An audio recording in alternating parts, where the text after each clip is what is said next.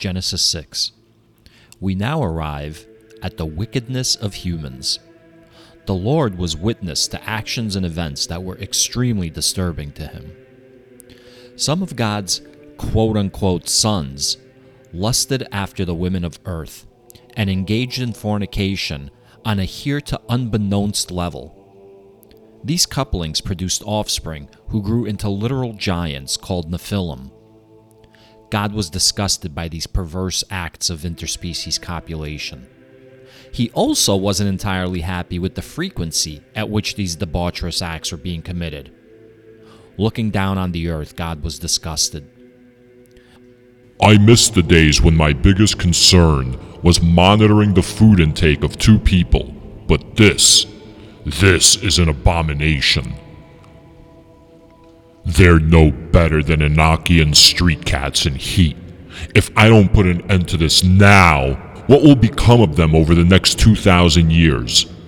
Will twisted sexual deviants be able to purchase women's soiled panties from vending machines?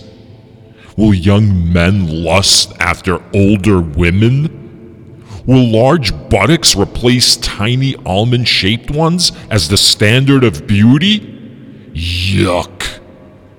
I'm gonna teach these assholes a lesson in humility.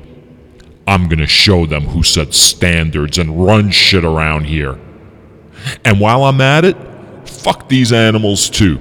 I'm gonna wipe it all out and start from scratch. God's only hesitation was Noah. For some reason, he had a soft spot for Noah and didn't want him or his family dead. We're never told why Noah found favor with him, but based on God's hatred of sexual kinks and perversions. You have been listening to a preview of the Libel the Bible Bible. If you've been enjoying this content and would like to hear the rest and more, please visit our Patreon page we can be found at patreon.com slash libel the Bible. That's patreon.com slash libel the Bible.